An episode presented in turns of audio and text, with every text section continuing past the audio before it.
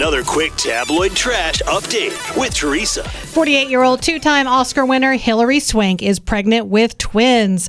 Her father recently passed away, and she announced that the due date is her dad's birthday. Aw, Not that's so special. And Christian Bale says he owes his career to Leonardo DiCaprio because he turned down so many roles. In a new GQ interview, Christian says that he lost five roles to Leo in the 90s, and one of his most popular roles, American Psycho, was offered to Leo first. I didn't. I never knew that, but I could see him. I could They're see the Leo. same age, and they're kind of, when you think The about it, they're kind of the same look and same body type. Yeah. Yeah. That's your tabloid trash.